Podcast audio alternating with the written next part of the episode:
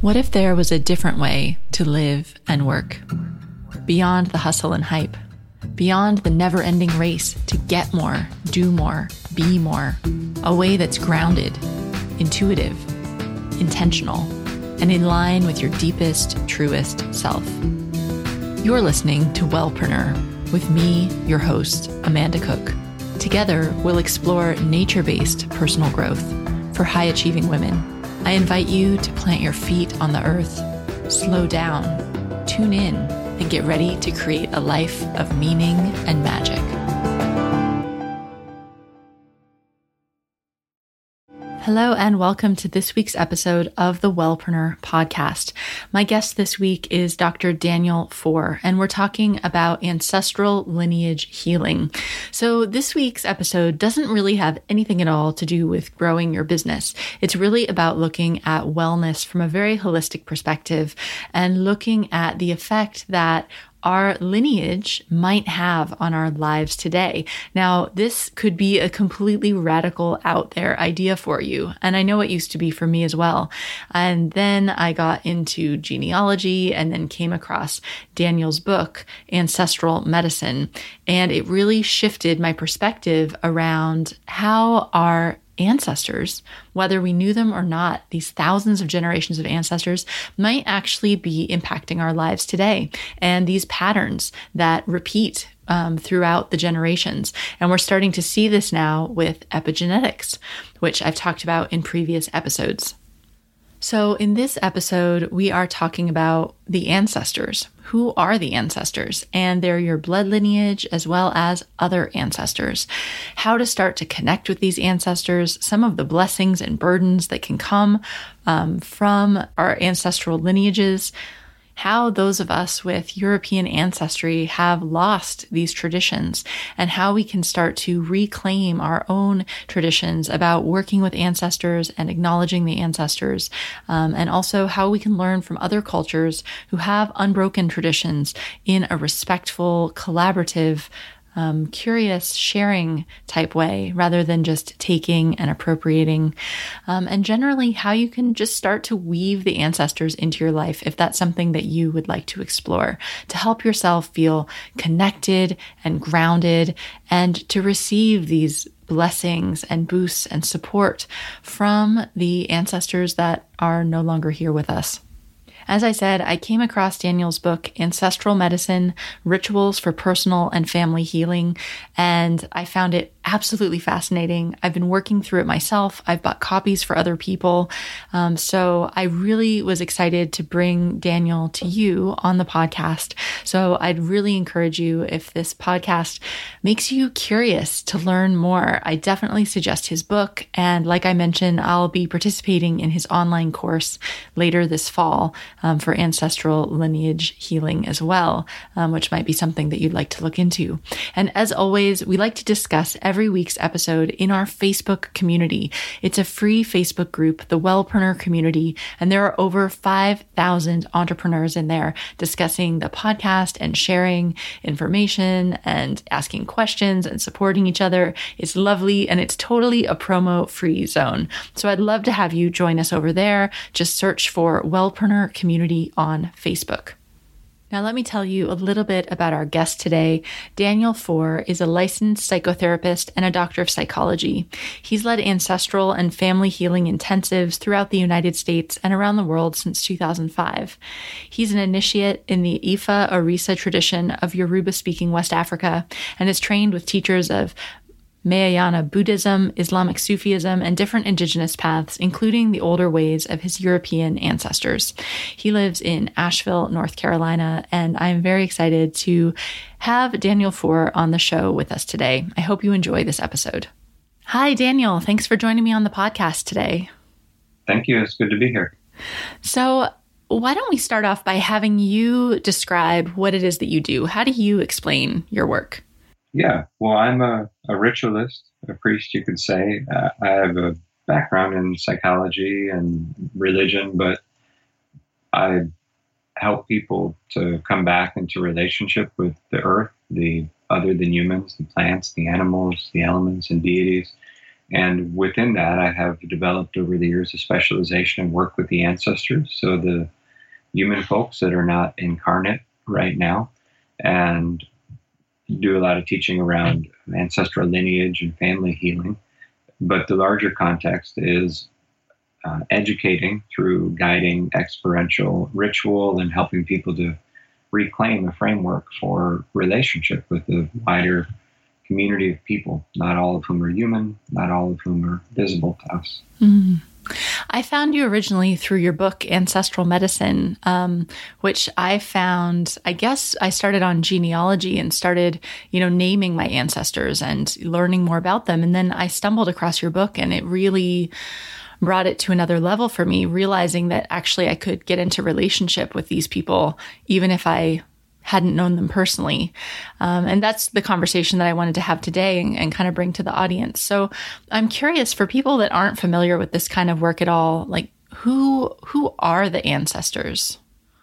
Yeah, in in the broadest sense, the ancestors, as I think of them at least, are the human dead, the ones who are not incarnate right now, but who previously lived or may live again in human form. And we can think of human as a Mm. like a, the sphere or calabash in two halves. And there's the seen or unseen, the, this world and their world. And so the ones being born now are the ancestors returning. When someone dies here, it's the, the birth, hopefully, of an ancestor in the other world. So there's a cycling between here and there. And there are many kinds of ancestors that might be important in our lives. Ones who lived where we're living now, ancestors of place, ancestors of vocation or of spiritual lineage or people who have uh, been inspiring to us culturally or lived in a similar kind of way. And then there are ancestors of blood and family, which are not exactly the same, but often they overlap a lot. And those, those ancestors of family and blood lineage can be especially impactful in our lives. And they, when I say the ancestors, it's important to appreciate that they are not only the recent dead, they include thousands of years of folks, and they're not only individuals, they're also lineages and groups and collectives um, in spirit. And they have a lot of impact on our lives in the present. Hmm. Um, yeah, let's talk about that impact because I grew up in America and my ancestry is very Northern European. And I, what I've come to realize is that I felt growing up like it's just us, like it's just my immediate family kind of forging our path in humanity, which is ridiculous. You know, it's crazy now that I feel like I ever th- felt that way because you know, like you said, there's thousands of generations behind us, and we are those people. We're connected to them. Um, so, for people that are just you know, haven't thought about this before, what are the kind of impacts that you see that ancestors could have on our lives today? Yeah, let me speak to that and also how the framework got lost. It's important to recognize that where a framework for relationship with the ancestors has um, been lost or broken down, it can be viewed as a kind of cultural damage from histories of colonialism and oppression and silencing of more earth connected traditions. And, you know, as someone of early German, English, Irish, settler colonialist ancestors, I didn't receive that framework. I've had to reclaim it from uh, learning from cultures that have things more intact. And when that framework is reclaimed, the relationships that are already playing out unconsciously can be worked with in a more conscious way, of course. And the impact that's happening, whether or not it's conscious, can be really positive. They can bring blessing and guidance and healing and protection to our lives when the ancestors are looking out for us.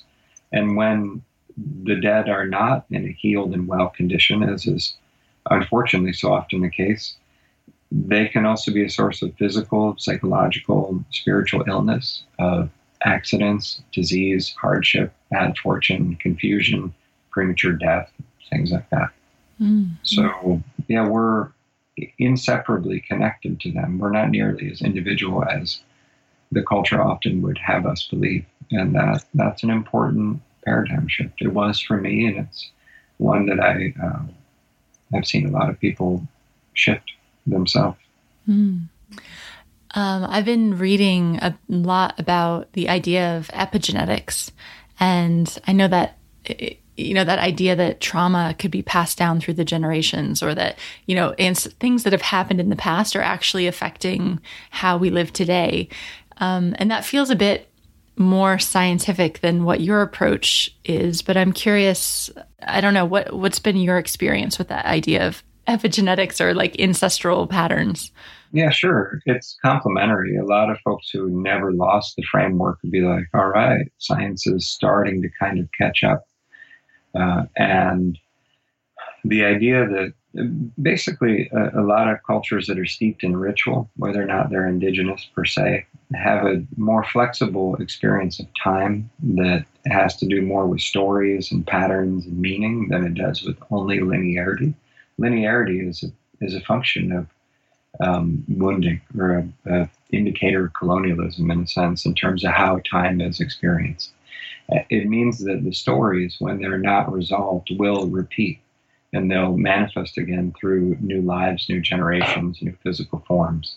And epigenetics is like, hmm, these stories seem to be repeating. And a lot of ritualists are like, uh huh, you just let us know when you want us to break that down to you.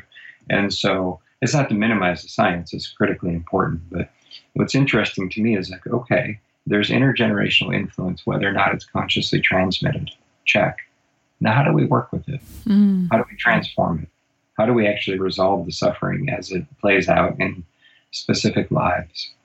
And so that's the, the application of, of epigenetics, traditionally speaking, happens through ancestor focused ritual mm-hmm. and making sure that the ancestors who were in a troubled state previously receive the healing that they need to be in a healed state because just dying doesn't make you well and wise and kind.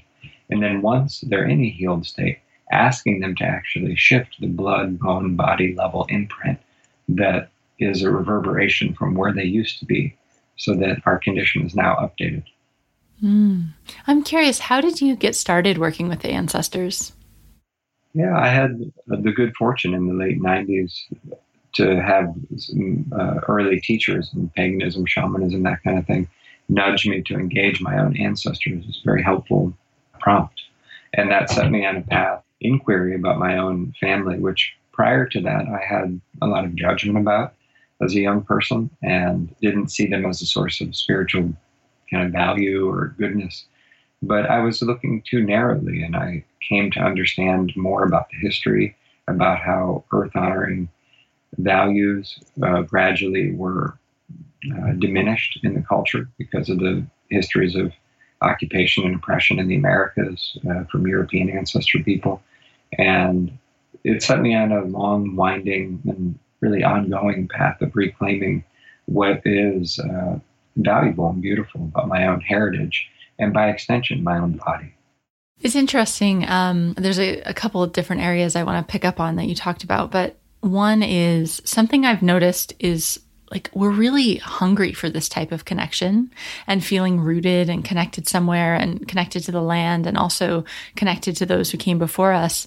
But like it feels like the thing that's sexy and popular right now is for to go after like South American shamanism stuff or like work with like plant medicine, do hallucinogenic things or, you know, do the Native American stuff. And but what I thought was interesting about your work is it's about like we all have, I mean, all people have this type of wisdom in our past. So we can actually connect with what's true for our heritage first before looking at, at other things. I don't know. Can you kind of share some of your thoughts around that?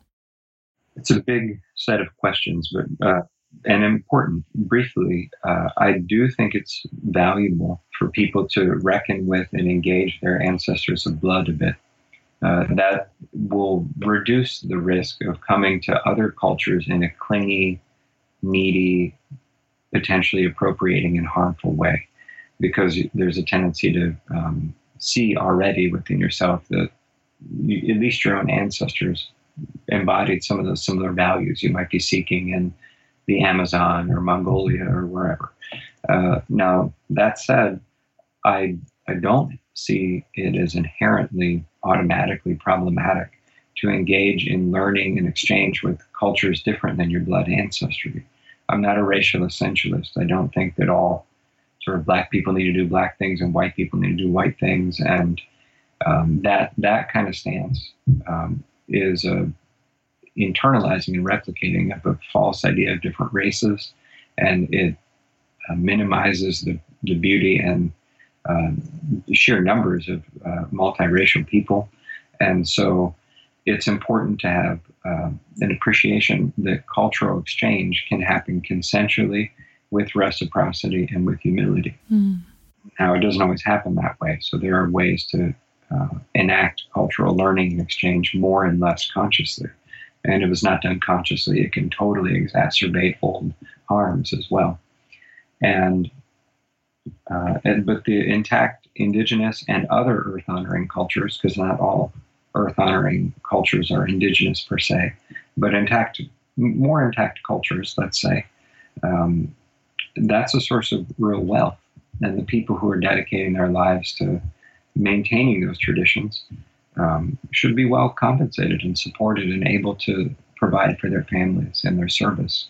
And if people from more culturally dislocated backgrounds can beneficially learn those ways in a way that enacts reciprocity and an ethic of family and of shared journey together, that can actually be a healthy form of mm. exchange. Mm-hmm. So, yeah, it's it's complicated. We're we're bound up with one another's fate. Mm-hmm. So thank you. No, that was a really that was a really good explanation of it. I've always felt like um, my background is in herbal medicine, and and I know that we in like European herbal medicine lost a lot of that during the witch burnings when they were burning a lot of healers, and so you know there is there is information that we can pull from, but also it is nice to, you know, get grounded in your own background, but then you can also exchange and learn from other cultures as well. So I like the way you explain that, that we should still share, but it's more the energy behind it of a exchange rather than taking and appropriating. Yeah. To be really proactively aware of impact. And beyond that, to include proactively in your, your spiritual practice or your just life path and business and service, whatever that is, uh, anti-oppression ethic. To, to proactively seek you know, to ask, how can I do whatever it is I'm going to do in a way that proactively participates in cultural healing around legacies uh, of racism, sexism, transphobia, homophobia, exploitative capitalism, religious bigotry, these different troubles that we're steeped in mm-hmm. culturally. It's possible to do what we're going to do mm-hmm. in the world in a way that uh, foregrounds those concerns. Now, I want to pick up on something you said a bit earlier about just because people pass on, right, and aren't in human form on the earth anymore doesn't mean that they're a healed, well ancestor. And that's what really struck me in your book is that this idea that we've got you know, thousands of generations of ancestors going back, and maybe some of them they're not all just, you know, all wise and all knowing and perfect just because they pass on. And so that there's some healing that can be done, not even just for us today, but for the ancestors as well. It's a big, important, and also very sad mm. subject. Uh, in general, I would invite listeners to appreciate that the culture, the dominant culture, let's say, generalizing here, encourages people to cease caring for or relating with people once the body dies. And that's actually a very vulnerable time to die because you're getting acquainted to a whole new uh, condition. And the recent dead need our care and prayers and support uh, more than ever in that tender moment of transition. And ideally, there is a transition after the death of the body because just dying doesn't make you an ancestor. An ancestor is more like a status of uh, being seated, being well, being connected to other well and wise ancestors. There's a transitional period there. A lot of cultures give it about a year or at least a few months, but in in reality, it can happen quicker or it can happen not at all. But the the sense is that there's a, a journey across some liminal or transitional space after death, and ideally you get acquainted to your new reality. But a lot of people, because they don't have the engagement from the living, they don't cross the river, so to speak. They come splashing back into the realm of the living. And like, what am I doing here? People are ignoring me. I'm dead. This is confusing. Or, or I'm confused. They don't even realize they're dead. And so we have a, a, a, ghost epidemic essentially because we have a cultural habit of not tending to our relationships after the death of the body. The culture has tended to delegitimize the personhood or the reality of the dead. And so it's a it's a failure to care ethically for them. And there are consequences then. And you get intergenerational uh, ghost trouble. And that shows up as physical illness or all, all kinds of different ways. And the dead, when they're here and they haven't left, they haven't gone through that status change, um, they eat the living. That sounds a little harsh, but there's a, you would do it too if you're a ghost. You would just gravitate toward the people you were closest to and draw on their energy. Not in a harmful way, you just don't have your own. It's cold. That's what happens in the movies when the ghosts are in the room. It gets cold, right? So they're drawing energy. You would do it too. And it's sad for them. It's confusing to be dead and to not become an ancestor. But all, all, all these things I'm speaking about might seem surprising or new to some people, but it's very basic for a lot of cultures. It's just like Europe generalizing, stopped believing in, in this stuff. And so it doesn't mean it stops happening. I could stop believing in germs, but I'm still going to get a cold or get an infection. Mm-hmm. So I want to loop back to that in just a second. But um, one of the things you talk about in your book is this idea that there's like ancestral blessings and burdens in each of your lines. So like your mother's mother's line and your mother's father's line, like the four the primary lines that come down through your ancestors. Um, so how can we like in a very simple way? How can we start working with these ancestors and acknowledging them and just starting to kind of yeah dip our toe in the water of reconnecting with them? Well, if you just sit down in a conscious state and say, I open myself to the love and wisdom and kindness of you know my ancestors, the ones who are healed, the ones who are in a good state. I welcome them to back my life, to support me, and to guide me. You know, say something heartfelt like that, where you're saying, Those who are well draw close, those who are still troubled respect you, but please take a step back. Holding that intent and really um, affirming it strongly sets things in motion. Mm-hmm. So being intentional and accepting that right at the front end of a process, you might need to do a little bit of learning to reclaim a framework. Like if you want to know how to not be racist in a culture that tends to encourage, often unconsciously, racism, you might say, well, who can help me with this? I might need to read a book. I might need to like level up a little bit because this is a gap in my education.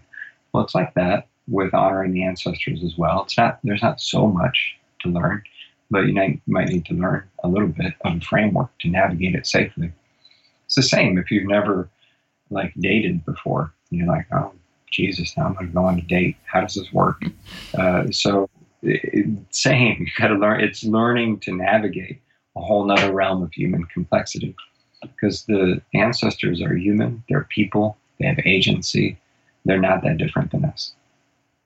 What about, um, I guess you can do that. Wanted to look at the topic of kind of naming the ancestors, because I know for not everyone, you know, is able to trace, put names to their ancestors. But I mean, do you think there's, if we start like kind of, yeah, naming them and kind of consciously remembering them that way, does that do anything, add anything? Like, is that important? Yeah. Yeah. It's, it's a mixed bag, actually. It's a, I mean, just knowing the names of your people and about the history, that's good. I think it's good to do that, period.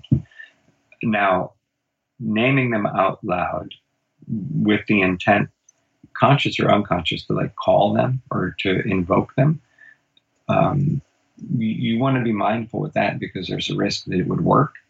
And if it works, you get whoever you get. If your ancestors were abusive trolls and they haven't really shifted that energy since they died. And you call out their names uh, around a fire one night because it's like interesting to do it, and they actually respond, then that energy is in the field for you.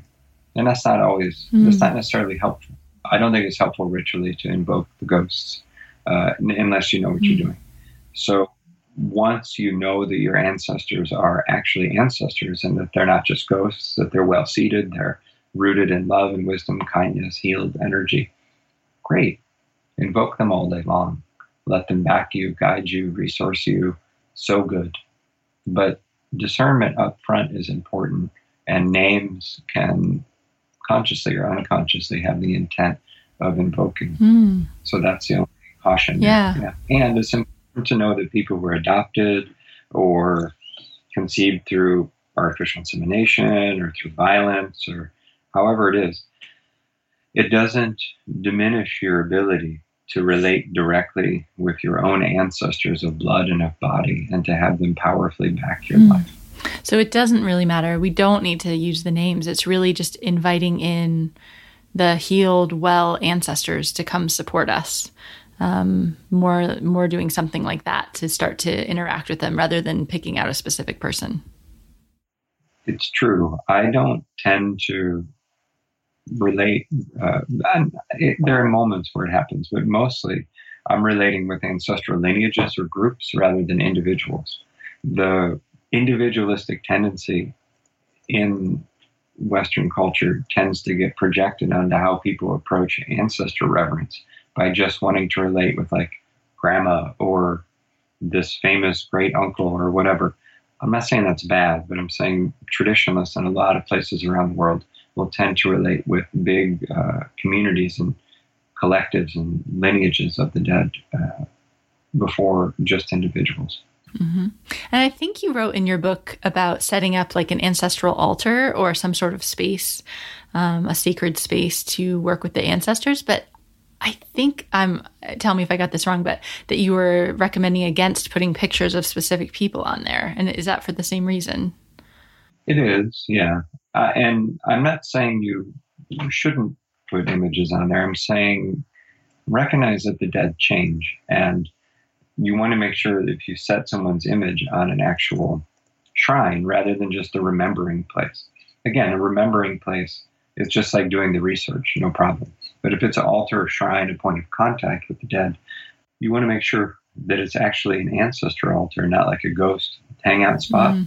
And so if the person is truly well in spirit, the, the etiquette that I like to follow is to ask them, do you want your picture out? They may or may not. For some, it's like, why do you need that picture out? That's me 80 years ago. It's like my high school photograph or something. Like you, so they might uh, not identify that much with the image you have uh, because they've changed. They dwell in the present. The ancestors are not memories, they are the spirits and souls of the previously incarnate ones as they relate with us in the present moment, right here and now. I'd like to talk with you about um, the idea of ritual because I think that can sound really intimidating to people or uncomfortable or weird if they you know they're like ooh i don't know how to do a ritual. Like they need someone special to lead them in a ritual. What's a ritual to you? Like how do you define that term? And and is that something we can all access? Yeah. Oh it's great. I've been steeped in ritual religion spirituality for 25 years and i just we're just now starting a foundations of ritual online course so i've been grappling with this and it's tricky to define a bit, and I think it's less important to define it as to say that um, there are common elements like intentionality and often, but not always, seeking to connect or relate with another. It could be another living human, it could be an ancestor, it could be the spirit of a mountain or a plant. It, and ritual often um, involves some kind of set beginning and ending. And it, so a common thing is it's a technology or an approach or a, a set of techniques for that facilitate relationship. And, and so couples, two living units who want to get along better, might do a ritual to support uh, clear communication, for example.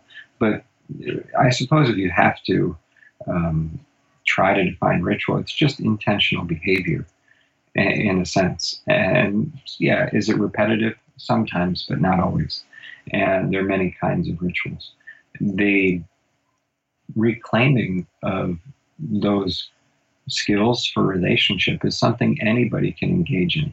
And it doesn't have to be in the context of one set tradition or lineage, although that's fine. I tend to think of it a bit like cooking. You don't really have to study like Thai food or Indian cooking in order to learn how to make a fried egg.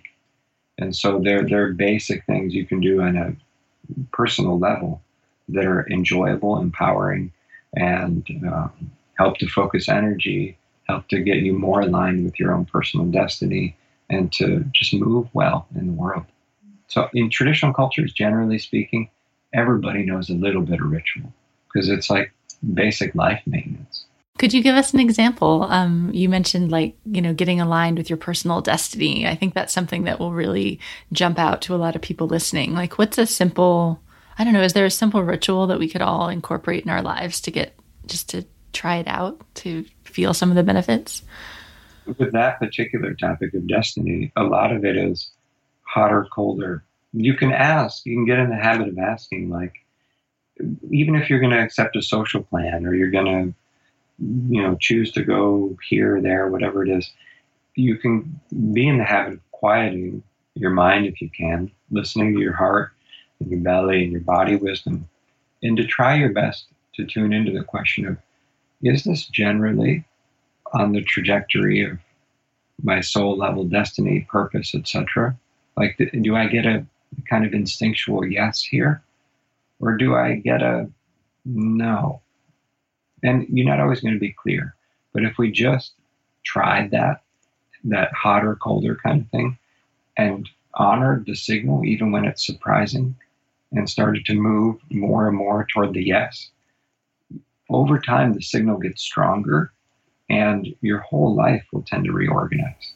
Mm-hmm. So it now it's possible to call in ancestral support or help from the spirits or do ritual to increase the clarity of that signal. But even just listening to your own heart and body wisdom, so it's not only mental, will uh, result in more aligned choices over time. Absolutely. I always think of that as like your inner compass. I know I've always had a sense of it, and I used to ignore it and go with my head instead, and that doesn't work out very well. So um, it's a little bit of a radical act of trust, I think, to trust your body to lead you in the right direction. For sure. Mm. What do you wish more people knew about this type of ancestral work? That it's our birthright and that we're not alone and that when people suffer from loneliness, which is terrible and fatal at times, that it's actually avoidable because it's false, for one. It doesn't mean the suffering isn't super real, because it is, but the cultural conditioning that says the ancestors don't exist. You can't talk to trees. The earth isn't intelligent. Uh, the mountain doesn't have a soul or a spirit. That cultural condition isolates us and it causes psychological damage. It causes uh, death and destruction unnecessarily to the earth.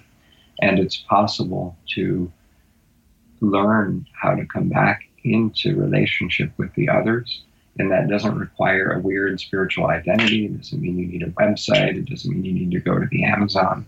It's a really human thing and learnable in a grounded mm-hmm. way to come back into relationship is good for us. Mm-hmm. It's good for the earth mm-hmm. also. And it, like you said, it's so simple, right? It's just going outside and starting to notice nature and be open to connecting with nature. Is that how do you usually recommend yeah. people start getting connected with that? Start speaking out loud to the others. Start speaking to your house plants and to the land where you're at and to your own wise and loving ancestors, but speak out loud to them. Because when you speak out loud to them, you're revisiting the moment in your lineages where your people stopped doing that uh, because they needed to for survival, because they sold out on some level, or because they were uh, shamed and judged for it uh, or whatever it is. There's a point where that habit broke down if you didn't have it modeled for you by your family. And it's possible to just enter back into conversation again. So start speaking out loud and then listen, because sometimes there's a response. But start to act as if the others, the other than humans, are as real as us, that they're family, they're kin, they're part of an extended web of relationships. Well, I've always talked out loud to my houseplants, and I try to get my husband to do it while I'm when I'm away, and he doesn't. I don't know if he does it yet, but um, uh, this gives me a little extra motivation to get him to talk to them too. So, uh, so tell us. I know you've got a few different a couple different online courses. Obviously, your book, we'll put that in the show notes. But tell us about the courses that you have available if people want to go deeper into your work. Yeah, there's a course that's open until October 21st, I believe, on Foundations of Ritual that I'm excited about. It's an intro course, but we're taking the topics like ritual safety and invocation and prayer and song and tradition and the basics and trying to present those at depth with a lot of interactive time. And then later in November, the Ancestral Lineage Healing online course starts, and that's a thorough a 14 lesson breakdown with a lot of support throughout in moving through a process of getting to know your own blood lineage ancestors. That'll be our third time running that. And then we have an animism course, uh, which focuses on the relating with the other than humans and the land. That'll begin again in the spring. And beyond that, folks can connect with the practitioners I've trained for session work. Uh, and that can happen at distance, no problem. So uh, that's available in a few languages. And all the info on that is at ancestralmedicine.org. And there are in person trainings as well. And lots of free resources for folks who are, you know, just want to get more involved or hear more about where I'm coming from. Oh, that's awesome. I'm going to be taking the November course, the Ancestral Lineage Healing course, which I'm really excited about. I've been working through the book, um, but I think you know, going through it with a group and a course is going to be great. So thank you so much for the work that you do and putting it out in the world and raising awareness about um, this wisdom that we've lost, these practices that we've lost. Yeah, thanks, Amanda. And just just as a final thing to underscore, these things are learned even in a real traditional setting, and they're learnable. And so I would invite listeners, whether or not you engage with what I'm doing, to have confidence in your own ability to relearn these relational skills and capacities, and that it's uh, enjoyable. Mm-hmm. Thank you so much, Daniel. It's been great chatting with you. Thank you. Thanks so much for listening to this episode of the Wellpreneur podcast. Especially this episode is so different than what we normally talk about. I hope it really sparked your curiosity and got you thinking about how you might be able to incorporate your ancestors into your own personal practices. As always, you can find all the links we talked about in this episode in the show notes at wellpreneuronline.com. Also, if you're not on my email list, you can sign up for that at wellpreneuronline.com as well so that you never miss a podcast episode. And you'll also get some behind the scenes looks and the, the best um, articles and interviews and information to help you do well and be well in your business and your life. So until next week, I will leave it here. I hope to see you in our Facebook community. You can connect with me on Instagram at Wellpreneur. And of course, you can reply back to any of my emails to get directly in touch and let me know your biggest takeaway from this episode or any of our other podcasts. Have a fantastic week, and I'll see you back here next week with the final episode of this season of the Wellpreneur podcast.